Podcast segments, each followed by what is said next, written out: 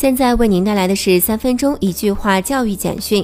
在二零一八中国预期 A I 时代的未来教育和财富管理论坛暨招商引资推介会上获悉，全国首家小语种三语职业高中正式落户玉溪。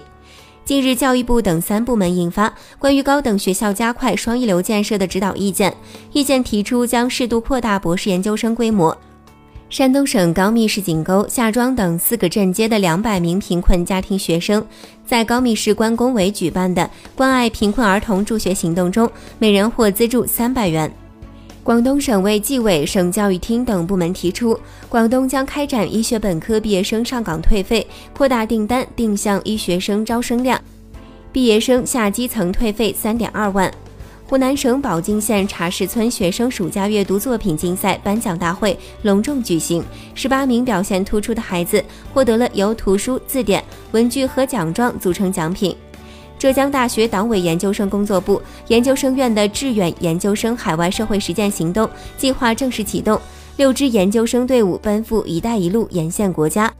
湖南怀化芷江侗族自治县档案馆在对民国民众教育类档案进行抢救性修复时，发现了一套一九三三年的国立清华大学入学考试卷。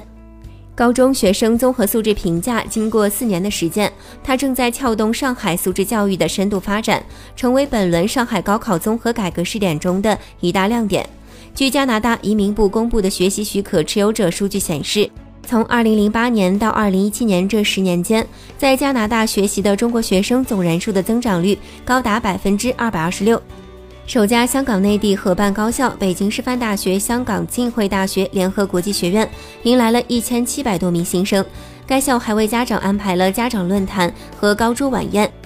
首届两岸青年公益摄影展在福建省厦门市集美区开幕，四十多位年轻摄影爱好者通过两百多幅作品，讲述其在厦门集美的美好记忆。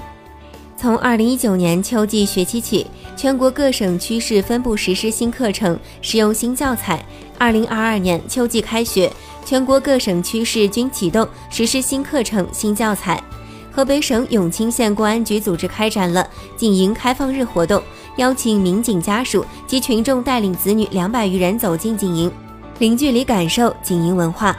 天津近日出台《天津市幼儿园收费管理暂行办法实施细则》，严格规范管理幼儿园收费，幼儿园不得与保育教育费一并统一收取。北京市公布关于进一步推进高中阶段学校考试招生制度改革的实施意见，建立基于学考成绩结合综合评价的招生录取模式。